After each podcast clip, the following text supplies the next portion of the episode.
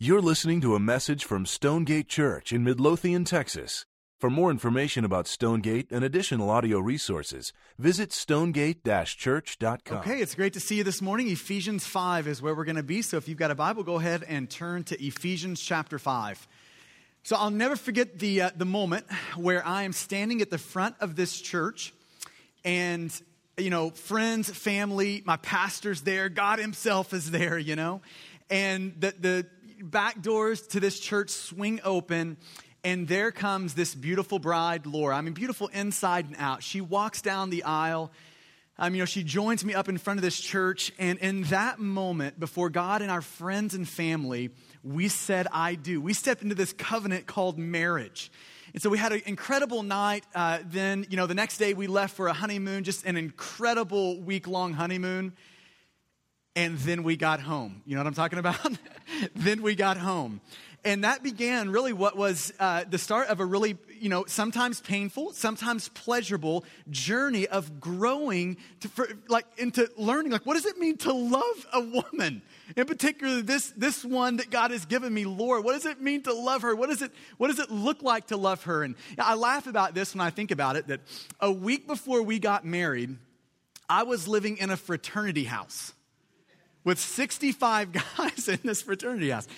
I went a whole year and did not wash my bed sheets, and I thought that was normal. Right? I mean, this is, this is where I came from.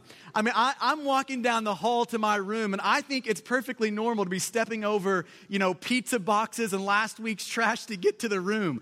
That's what I'm bringing into marriage, these sort of expectations and, and, and norms.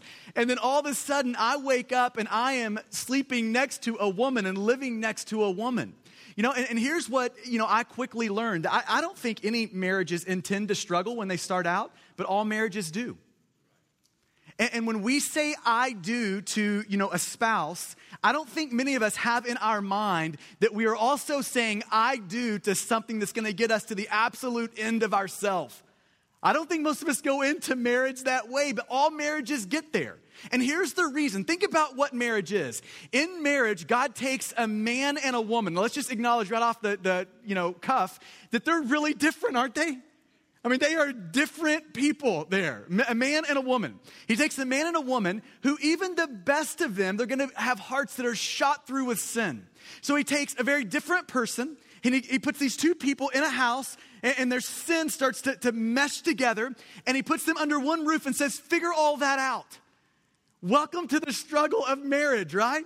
I mean, it does not take long for fireworks to erupt, bullets to fly, right? I mean, just hurt feelings and wounds that go really deep.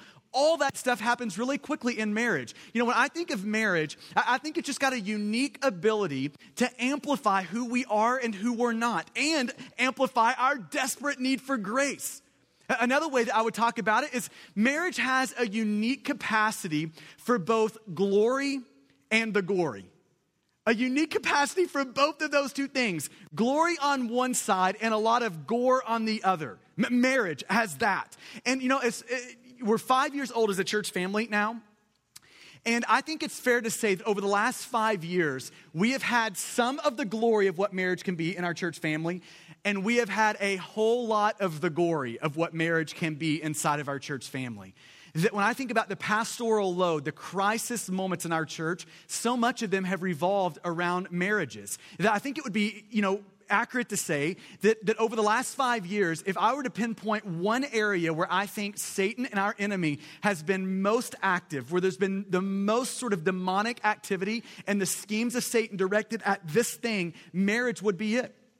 And that's part of the reason that we're doing the Paul Tripp Marriage Conference at the end of this month and that we want you to go. We want to be proactive in helping our church family in this area. And it's uh, one of the reasons I want to, to preach this sermon this morning as we look at Ephesians 5 and allow God to press into us some massively important things about marriage. So in Ephesians 5, we're going to look at this in three categories. We're going to look at, at marriage and its meaning, marriage and men, and then marriage and women. So we're going to start off with marriage and its meaning. So this is where we're going to pick it up in Ephesians 5, starting in verse 31.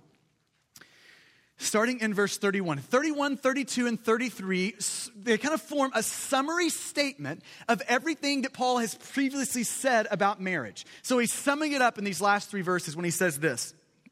Verse 31 Therefore, a man shall leave his father and mother and hold fast to his wife, and the two shall become one flesh. Now, think about what Paul's doing here. He's quoting from Genesis 2:24. So he's pointing us back to Genesis 2. And in Genesis 2, here's kind of the context. Um, God looks at Adam and says, It's not good for you to be alone. So he, he puts Adam to sleep. He breaks off a rib and he forms Eve from that broken rib.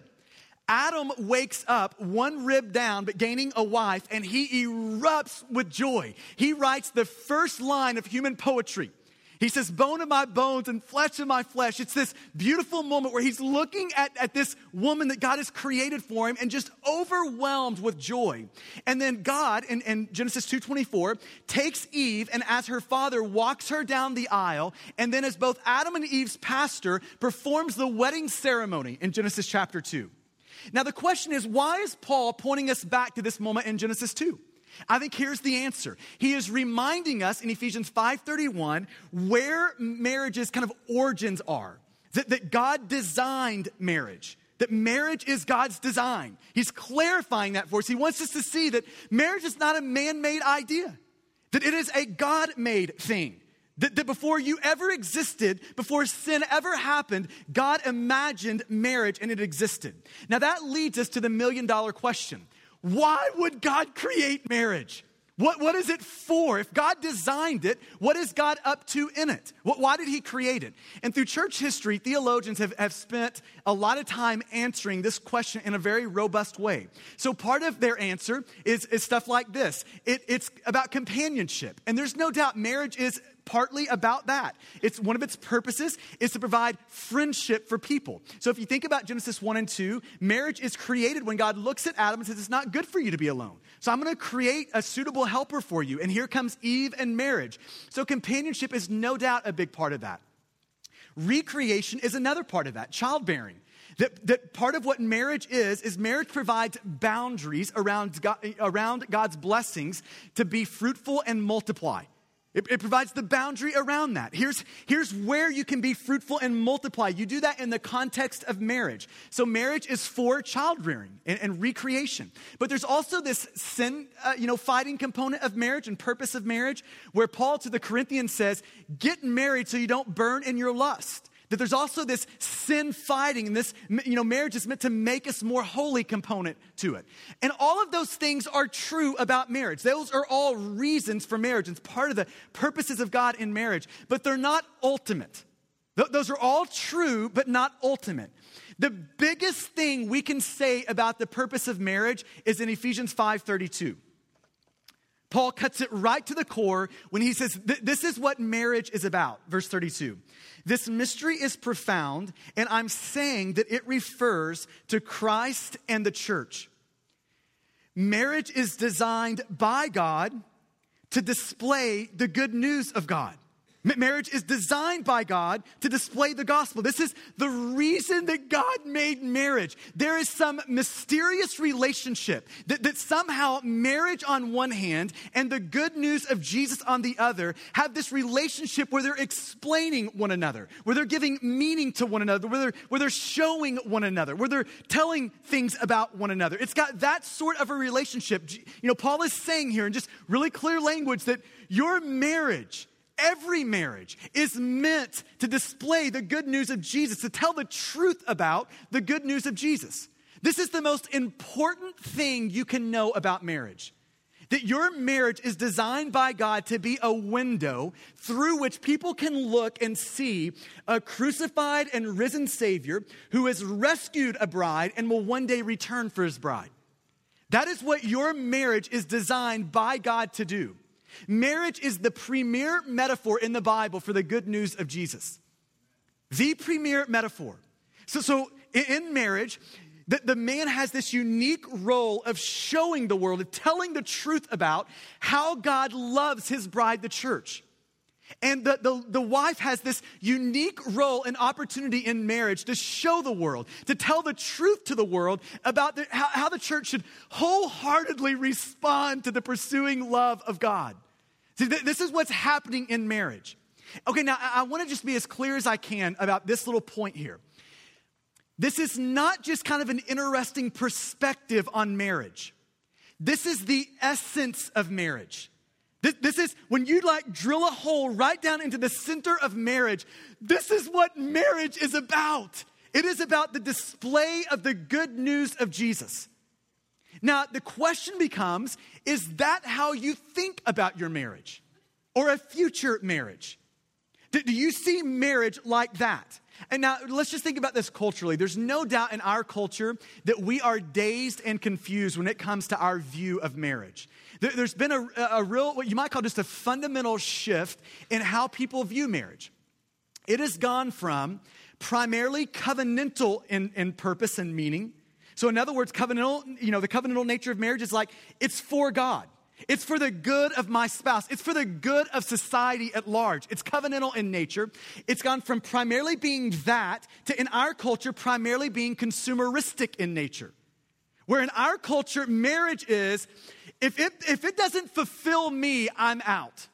If it doesn't serve me and my agenda, I'm, I'm gone. Uh, listen to one uh, lady. She writes for the New York Times. She wrote a, an article uh, called The Happy Marriage is the Me Marriage. And listen to how she describes, and I think this is an accurate you know, representation of how our culture thinks about marriage. Listen to how she describes it. She says the notion that the best marriages are those that bring satisfaction to the individual may seem counterintuitive. It is unbiblical, so I hope it's counterintuitive. After all, isn't marriage supposed to be about putting the relationship first? That's covenantal language. It's about, the, it's about my spouse first. It's about God first. It's covenantal in this way. She goes on, not anymore.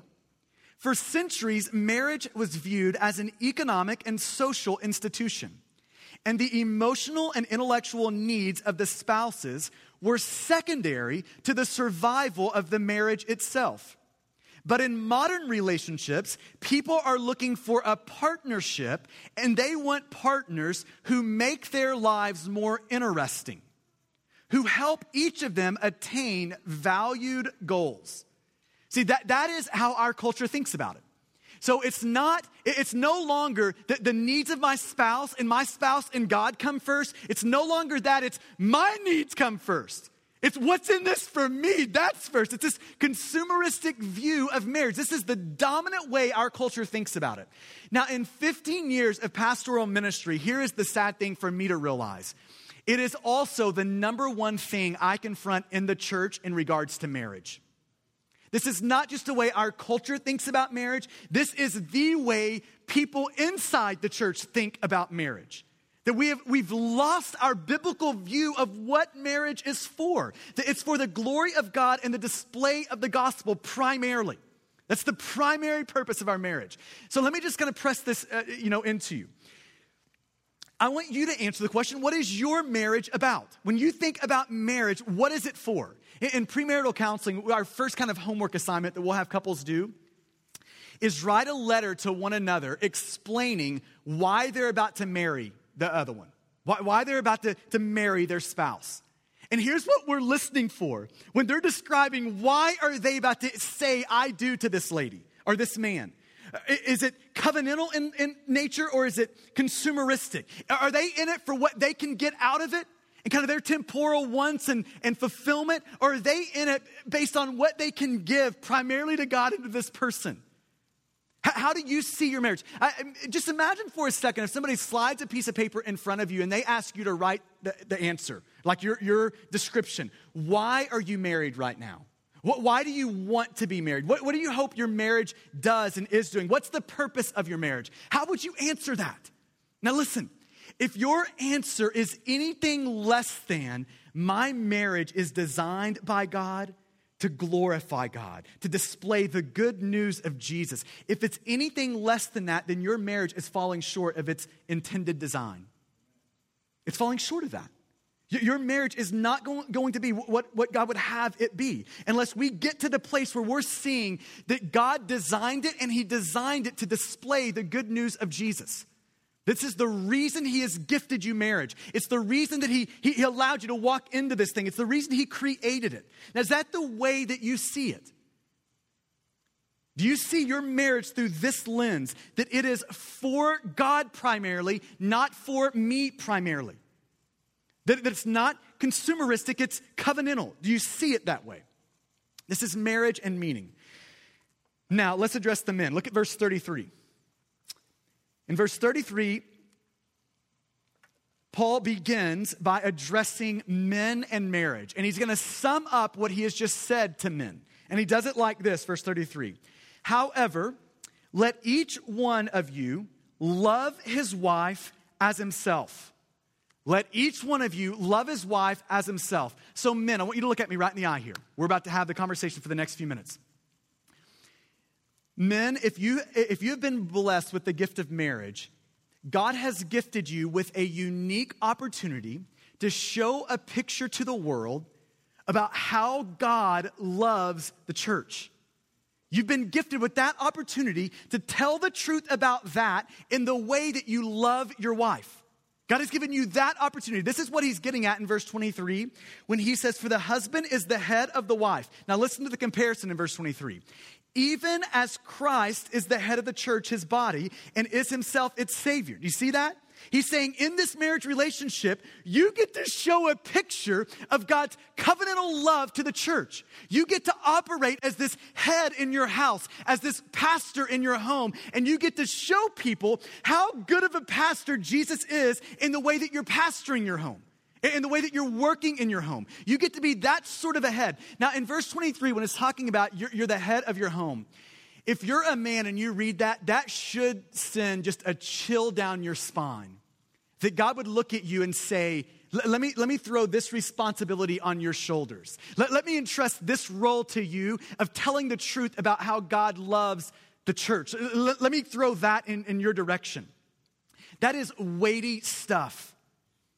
And if you want this summary, kind of the, the one statement summary, maybe in three words of what it means to do that, what it means to image forth a picture of God to the world in the way that you interact with your wife, here's how Paul says it in verse 33. Here's the way you do that you love your wife. Those three words. You love your wife. Those three words would, would you know, maybe be the picture. They, they would put in one bag, in one, in, you know, one three word sentence, the thing that God has put onto the shoulders of men. Love your wife, the shoulders of husbands. And by God's grace, He's looking at every husband and saying, By my grace, that's the load you're to wake up every day for the rest of your life, and by my grace, carry. This is the role that a man plays in his home to love his wife, to, to give his life away to his family, to die to himself to do it, to give his life away to serve and to love, to protect his wife. Okay, now the question is what does that look like? What, what does that look like in a marriage? Now, Paul gives us some help here. So he's going to give us kind of some pointers on what it means to, to love your wife. And he's going to tell us really two things in big, broad categories. You see the ver- first one in verse 33. Look at what it says. Let each one of you love his wife, how? As himself. So, so we love our wife as you love yourself. This is how husbands love their wife, as they love themselves. Now, because we live in a culture that is self esteem crazy. And not to like deflate anyone's bubble, but that is not a biblical idea. That is an unbiblical category. So, so we live in this culture that is so self-esteem crazy that I feel like we need to clarify what this means when he says to love your wife as you love yourself. Paul is not looking at a husband and saying, here's what you need to do. You need to love yourself more so you can love your wife more. That's not what he's saying. He, this is not a command to love yourself more, husbands. It, Paul is assuming you already love yourself plenty. Okay, that's the issue. See, marriage problems, really the human problem, is not one of self hate, it's one of self love. And when, you know, self love, when things are going well and you're getting what you want, looks like what we would call high self esteem. It looks like kind of pride and arrogance. But when self love, that same heart of self love, is not getting what it's want, you know, what it wants, it's not getting its way, then it doesn't look like what we would call high self esteem. It looks like what we would call low self esteem. It looks like what we would call like self loathing and despair. But underneath both of those, high and low self esteem, is a deep, radical commitment to self love. And the only solution to that sort of self love is the good news of Jesus. Now, when Paul says, Husbands, love your wives as you love yourself, here's what he's inviting husbands to do. He's inviting husbands to take a look at their life and to see all the ways that they love themselves. You know how, like, a husband will demand that they're heard, they'll demand their rights. They just can't let that thing go, you know? They're going to make sure that they've got what they need. They're going to make sure that, that their little wants are satisfied. They're going to make sure that they get food at the end of the day. It, it's asking you, inviting you to look at all the ways that self love shows itself in your life. And then he's saying this now turn that self love that you have for yourself, turn that around and love your wife like that. That's the model for you to love your wife like. I like how one guy said it. He said, Paul's really inviting us to do this. He's saying that, that I want you to meet the needs of your wife with all the energy, with all the delight, with all the creativity, and all the consistency with which you meet your own needs. So, just like you would approach your own needs and meeting them with creativity and delight and energy, that's how we're to meet the needs of our wife. Maybe you can think about it like this. What, what Paul is doing is he is applying the golden rule to marriage. He's saying, Men, put yourself in the shoes of your wife and, and pretend for a moment like you're her. Now, love her like you would want to be loved if you're her. That, that's how a man is to love his wife. But then look at verse 25. In verse 25, he ratchets it up another notch.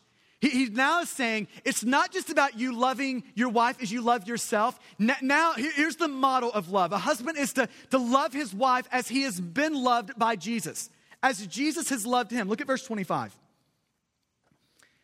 Husbands, love your wives as Christ loved the church so, so now it's not, hey, you meet the needs of your wife with all the energy and creativity that, that, that, you meet your own needs with. It's not that now. It's now you meet the needs of your wife with all of the energy, delight, creativity, and consistency with which Jesus has met your needs.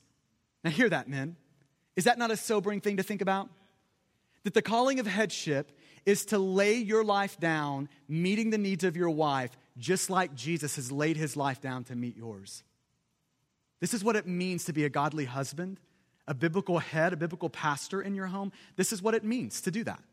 Now, I, I wish we had more time to talk about what, uh, what it means to love like Jesus loved, but let me just read 25, 26, and 27. It just gives us a snapshot.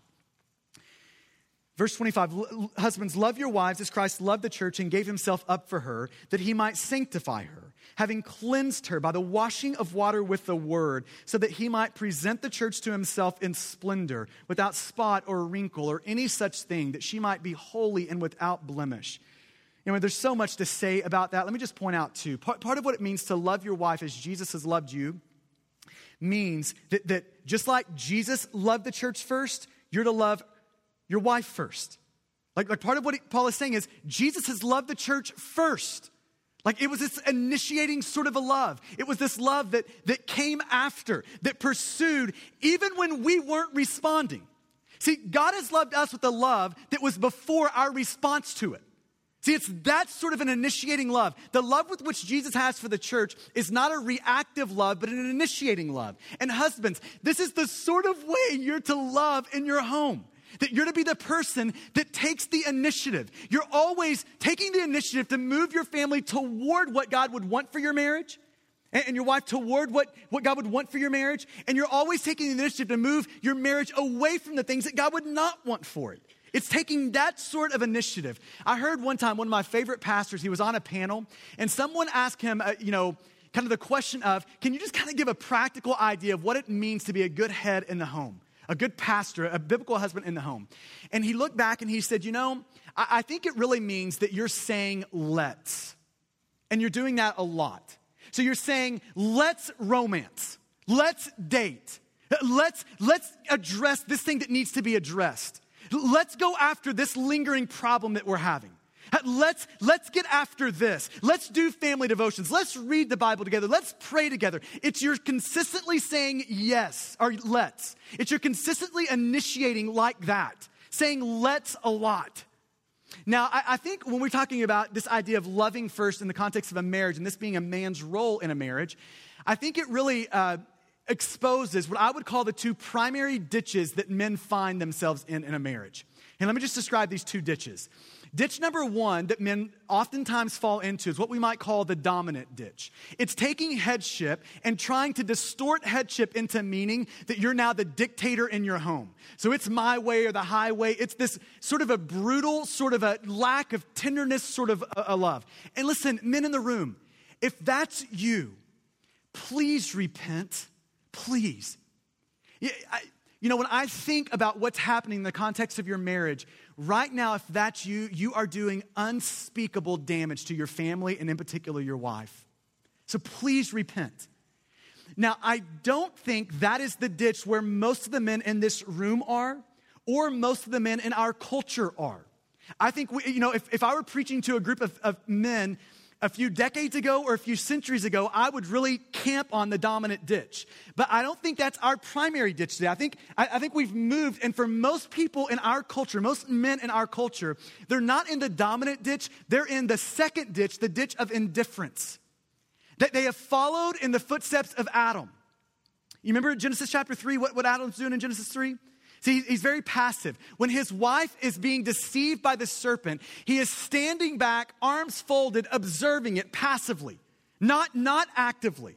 And I think a lot of our men have fallen into the same ditch. We've fallen into the shoes of Adam, where when our wife is being deceived and our marriage is disintegrating on sin, we are so passive and it's like we don't even care.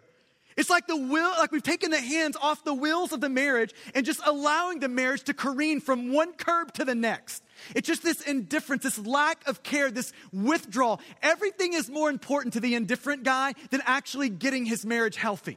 Everything's more important. And this is where so many of our marriages are. And men, let me just encourage you there is nothing more important than you prioritizing a healthy marriage. Nothing is more important than that. Uh, uh, think about this Genesis 3 moment. Uh, have you ever asked yourself the question, what should Adam have done? In that moment, how should he have reacted? His wife is being deceived by the serpent. She's just eating the forbidden fruit. Rather than going along with it in his indifference and going ahead and eating the fruit with her, how should he have responded? I love what N.D. Wilson, author and, and writer in his book, Death by Living, I love how he describes what Adam should have done. He says it this way. He says he, if he would have been looking, what he should have done is look at Adam the second, Jesus. Adam the first should have looked down the road at Adam the second and taken his cues from, from, from him, from Jesus. And if he would have done that, here's what Adam would have done. He would have looked at Eve, seen her curse, seen her enemy, and gone after that serpent with pure and righteous wrath. And after he broke the back of the serpent, he would have then turned to face the pure and righteous wrath of God himself, the righteous wrath that he had just imaged forth in dealing with the serpent. And he would have said something quite simple, something that would be said by another thousands of years later. He would have looked up at God and said, Take me instead. See, this is what it means for a man to love first. It means that he's taking that sort of initiative. It means that we're taking our cues from Adam the second Jesus in the way that we're pursuing our wives. But it's not just a, a love that's first. Jesus also loved the church sacrificially. Look at verse 25 again. It says, He gave Himself up for her. Like loving the church cost Jesus his life. Now, in premarital counseling, I love to create this moment well, I'll ask the guy the question So, uh, are you ready to get married? And they always say yes to that. Are you ready to get married? Yes. My next question is So, are you ready to die? And that's where, like, the I don't know about that comes in. That's where the shock and awe comes in. And listen, this drives right into the middle of the major marriage issues that we all have. Men, look at me here. Here is what every man wants in his marriage he wants marriage without a death. Now, I want every man to look at me in the eye. When you say I do to a woman, you are saying, I do to your death. This is part of what it means to image forth Jesus in your marriage. It means that just like Jesus, you crawl up on the cross too, and you allow the spikes to be driven right through your dreams and ambitions. It, you allow the spikes to be driven right through your personal little agendas in life, right through all of your small little things that you want to do, right through your, I've got to be the scratch golfer guy, and like I'm going to spend all my time there rather than in the family. It's you driving a stake through all of those things so you can love that lady. To love anyone, in particular a spouse, it requires a death to yourself. This is what it requires. It requires you to give up your life so that you can love her, for you to lose your life so you can love that woman. When you say I do, you are saying I do to death. It's a packaged deal. Now, here's what happens in the heart of every man when you hear this. In the heart of every man, there is something, because the old flesh is in us, there is something that says, but I don't want to die. I don't, I'm not in for that. And let me just hold out the hope for you in this. It's through that death that you actually get to life. It is through that death that God actually grows you up into a biblical man that is imaging forth Jesus to the world. But it requires that death to get there. That debt to your preferences, that debt to your little agendas, that debt to you know your little days and weeks always organized around what you want to do in life. It takes a death to all of that to get to what God wants for you. This is the biblical paradox. When you lose your life, in particular in the context of marriage, when you lose your life, that's how you get it. That's how you gain it. It's by you crawling up on the cross and dying that God invites you into actually living. So, men, are you there? Are you wanting that? Are you pursuing that? You know, I, I love how, uh, you know, in this passage it shows the fruit of this love. Look at verse 26 and 27. This sort of love that comes first, this sort of love that, that gives up his life so that the church can grow. Look at what it produces in 26 and 27. It produces this cleansing. It sanctifies the church. It produces this moment where Jesus is going to present the church to himself in splendor with no spot or blemish or any stain. It produces that sort of result. And men, I want you to hear this. That is what your love toward your wife is supposed to create in her and cause in her. I love how Dave, he's one of our pastors, he always uses this imagery when he's talking about marriage with people. He says, uh, you know, as a man in a marriage and as a husband in, in your marriage, what God has called you to be, he uses this imagery of a big oak tree. This is what God has called you to be as a man, a big oak tree, where your family can take up shade underneath you, where your family can grow underneath you, where your family can be safe, in particular, your wife can be safe underneath you, and where your wife can flourish. Now, men, I want you to ask this question to yourself are you creating a culture in your marriage where your wife can flourish spiritually, physically, emotionally, where she can just come to life and flourish? Now, let me just cast vision for this. This is what God's inviting you into. This is what He's equipped you for. This is what He's made you for in your marriage to do that. To be this big oak tree where you die to yourself, where you love your wife first, so that you can provide this shade so that your wife can grow and bloom and blossom and become all that God has created her to be. That's what God has created you to be in your marriage. Look back at verse 33. Here's marriage and women. However, let each one of you love his wife as himself. And here comes the ladies. And let the wife see that she respects her husband. To all the ladies, you have been given this unique role in your marriage. It's different than the guys. You've been given this unique role to image forth what it looks like for the church to respond wholeheartedly to the pursuing love of God in the way you respond to your husband. And just to sum that up, what does it mean to do that? Uh, verse 22 is a part of that. Wives, submit to your own husbands as to the Lord. That's one way of describing it. And we've spent a lot of time on this. You can go back into our Ephesians series and First Peter series to, to, for us to kind of unpack all the cultural misconceptions and the biblical you know, beauty of this. But I think a good way to sum up what verse 22 means is this you respect your, your husband. This is the calling of God on a wife. In the context of a marriage. It's that you look at this husband that God has granted you and you learn how to respect him. Now, now the question becomes what does that mean to, to respect a husband? I think you could think about it in these sort of terms. That means to notice him, to regard him, to honor him, prefer him, to defer to him, to encourage him, and admire your husband. This is all part of what it means to respect him. Last night, I asked Lori to write down the top five, six, seven, eight reasons or kind of ways that she felt like wives could, could respect you know, their husbands. And I want to read you the, the top four of that list. Here's what she said last night. I think she's just spot on in all of these. She said, Respecting your husband means that you think well of him. That's an internal issue. That's a heart thing. That you don't allow yourself to club your husband in the head in your heart. Because if you're doing that internally, you will never be able to respect him externally. So, so it's to think well of him. Number two, she said, to speak, uh, it means to speak well to him and of him. Like when you're in a room with other people and you're talking about him, when people are taking prayer requests, that you're doing all of that in a way that would honor him and respect him. You're speaking well, you know, about him, but you're also speaking well to him. You, like to him, you're speaking great to him, you're affirming him, you're, you're encouraging him. Ladies, I think this is a good way to think about what your role in the context of your house is. One of the primary things that God has given you, one of the primary ministries that God has given every lady in their house, is to be the primary encourager and affirmer of their husband. This is one of the gifts that God has given you to give to your husband. Now, that doesn't mean you flatter him. See, flattery is telling lies, biblical affirmation is telling the truth. So it's not lying to him, it's, it's, it's actually telling the truth about him. So that means that for some of us in the room, when you hear you need to affirm and encourage your husband, you're thinking this what am I gonna find in this man to encourage, right? I'm gonna have to look really hard for this. And the truth is, some of you are gonna have to look really hard. That is the truth. But if, if the image of God is really in your man, and if he's a Christian and the Spirit of God, especially if the Spirit of God is in him, here's what you can know about your husband God is doing something in him. He's doing something. I don't know what it is, and it may be real small, like that big of something.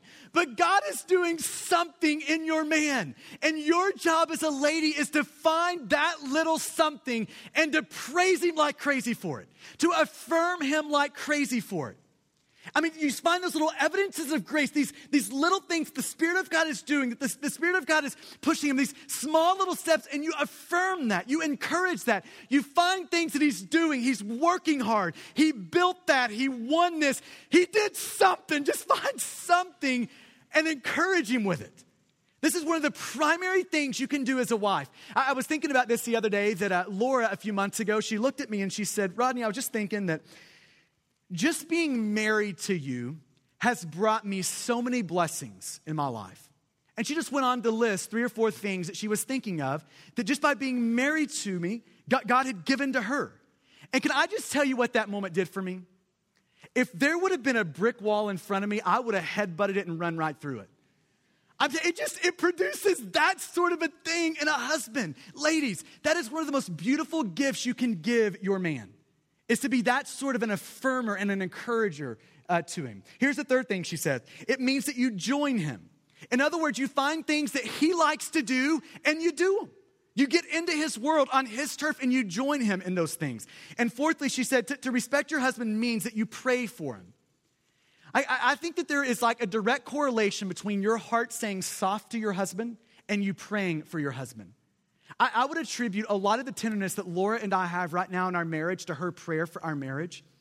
I think it sets the culture for our marriage of being very tender. And I'm so grateful for that. It's one of the things that prayer does. And you know, one of the hardest parts about this command, if you look at it, one of the hardest parts about it, uh, you know, about it, if I just put myself in the shoes of a lady, there's no caveats. There's no like, respect him if he's respectable. Respect him if he's earned it. Respect him if he's loved you the way that you would like to be loved by him. Then you respect him. It, there's no caveats. The sort, of, the sort of respect that Paul's talking about here, and God through Paul, is a respect without limit, without condition. It's not for his sake, it's for Jesus' sake that you respect him. That you come after him, that you honor him, that you appreciate him, that you affirm him, that you encourage him, that you search really hard to find things to encourage. It's for Jesus' sake that you do all of that. There's no, no boundaries, no conditions on this respect command. You know, in our home group, we've got just such a great picture of this. We have one couple who they hit a really tough spot in their marriage, and the man jumped out of his marriage into an affair with another lady. And he's living part in his car and part in this other lady's house. And uh, the, the lady in that, that relationship, uh, the, the wife, would go by his car, get his laundry out of his car, do the laundry, and put it back in for him. She would leave gift cards on his, on his window. She, when she's talking to her kids about her husband who's in the middle of an affair, she would always speak well of her husband. This is what we're talking about. It's not for his sake. It's not because in that moment he was respectable. It's because Jesus is respectable that we can do that. Now, now, I want you to consider, ladies, what's at stake here. I think when Paul is talking about men love your wives and wives respect your husbands, he's showing us about how God has hardwired each gender in general. These commands are specific. You're not going to find in the Bible the command specifically to a wife to love her husband. I mean, there is the general broad command that we should all love our neighbor, but you're not going to find anywhere in the Bible where God says specifically to a wife, love your husband's wife. It's not that. It's respect your husband. And to the, to the husband, it's you love your wife.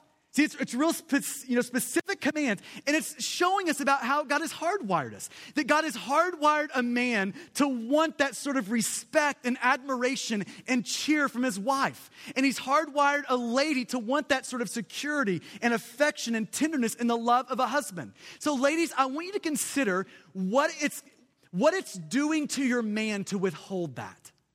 Consider that. We had this interesting moment in our home group this last week where uh, one of the ladies in our home group had she'd been doing some counseling and kind of around the topic of marriage and just how she's interacting in marriage. And in that counseling session, God just really sh- put a spotlight in her heart and showed her that there is like a superiority that she feels, kind of a, a looking down upon her husband that she feels, that leads to a general lack of respect toward her husband. And then the counselor looked at her and said, I want you to consider what that's doing to your husband. And in that moment, it was this beautiful moment last week as we were meeting where, man, she's just broken and convicted in that moment, not condemned, but convicted in that moment of, of realizing my sin has troubled the trouble of my husband. It, it is producing things in my husband. Ladies, can I just get you to consider this for a second? I want you to consider what your lack of respect towards your husband produces in your husband. And I'm not saying all the things are, are, even fair of what it produces. A lot of that is because of the sin in his own heart. But I want you to take a moment to realize how your sin of a lack of respect is troubling the trouble of your husband. Just take a moment to realize that when you don't live in this command, it matters. Like it, it matters to your husband that it sets a course for your husband, that it produces certain things in your husband. That God has hardwired him to, to look for this there. And, and, when he's not finding it there, I want you to know that this is one of the reasons that so many of our men have withdrawn from marriage and they're trying to find respect in their work. And they're trying to find respect in their hobby. And they're trying to find respect in a million other dysfunctional places. I think it's just good for us to consider that, that, man, when we don't show that sort of respect, it produces, it troubles the trouble in our man in our husbands. Now, I want to just tie together and we'll kind of land the plane. I want to tie together what one author calls the crazy cycle. So, how these two things interact with one another, the crazy cycle. So, so here's how the crazy cycle works the man withholds love, therefore, the wife withholds respect. Therefore, the man withholds love. Therefore, the wife withholds respect. You see that how the crazy cycle starts? And this little cycle gets spinning of, of man withholds love, therefore she withholds respect, therefore he withholds love. And it gets spinning so fast and it begins to cut so deep into a marriage that in a matter of just months, that a marriage can disintegrate in that cycle. And the truth is, this is where some of our marriages are headed right now in the room. And it's where many of our marriages have, are, are like right now, currently. We, we have landed on that place of lack of love leads to lack of respect, leads to lack of love, leads to lack of respect. And I want to just end by holding out the hope for, for how that cycle can be broken.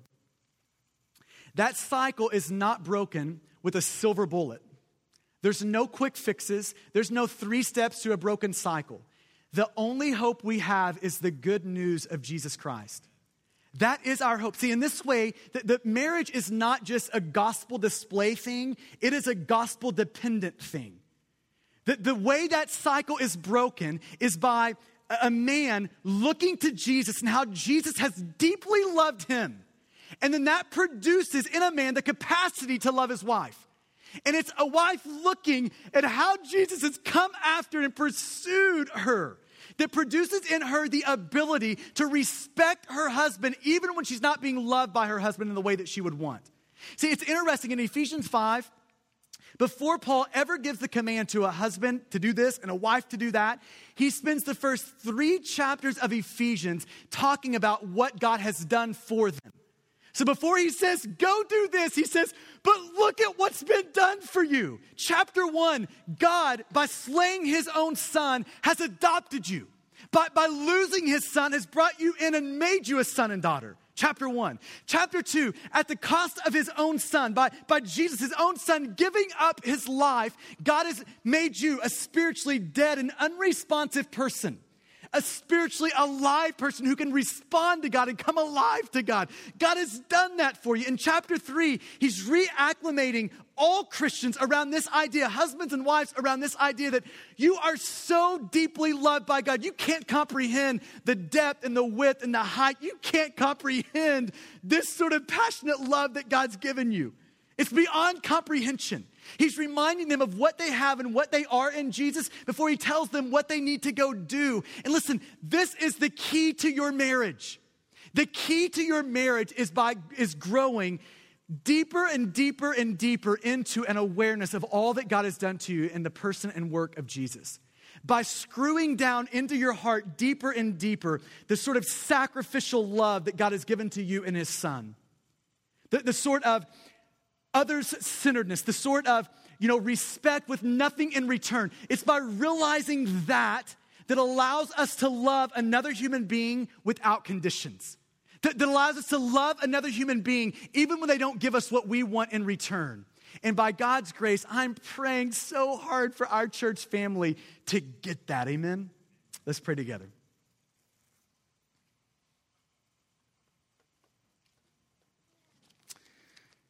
We want to give you just a couple of minutes here to respond to God. You know, if you're an unbeliever in the room, if you came in this morning and you know you're not in right relationship with God, there's never been a moment where you have stepped across the line of faith.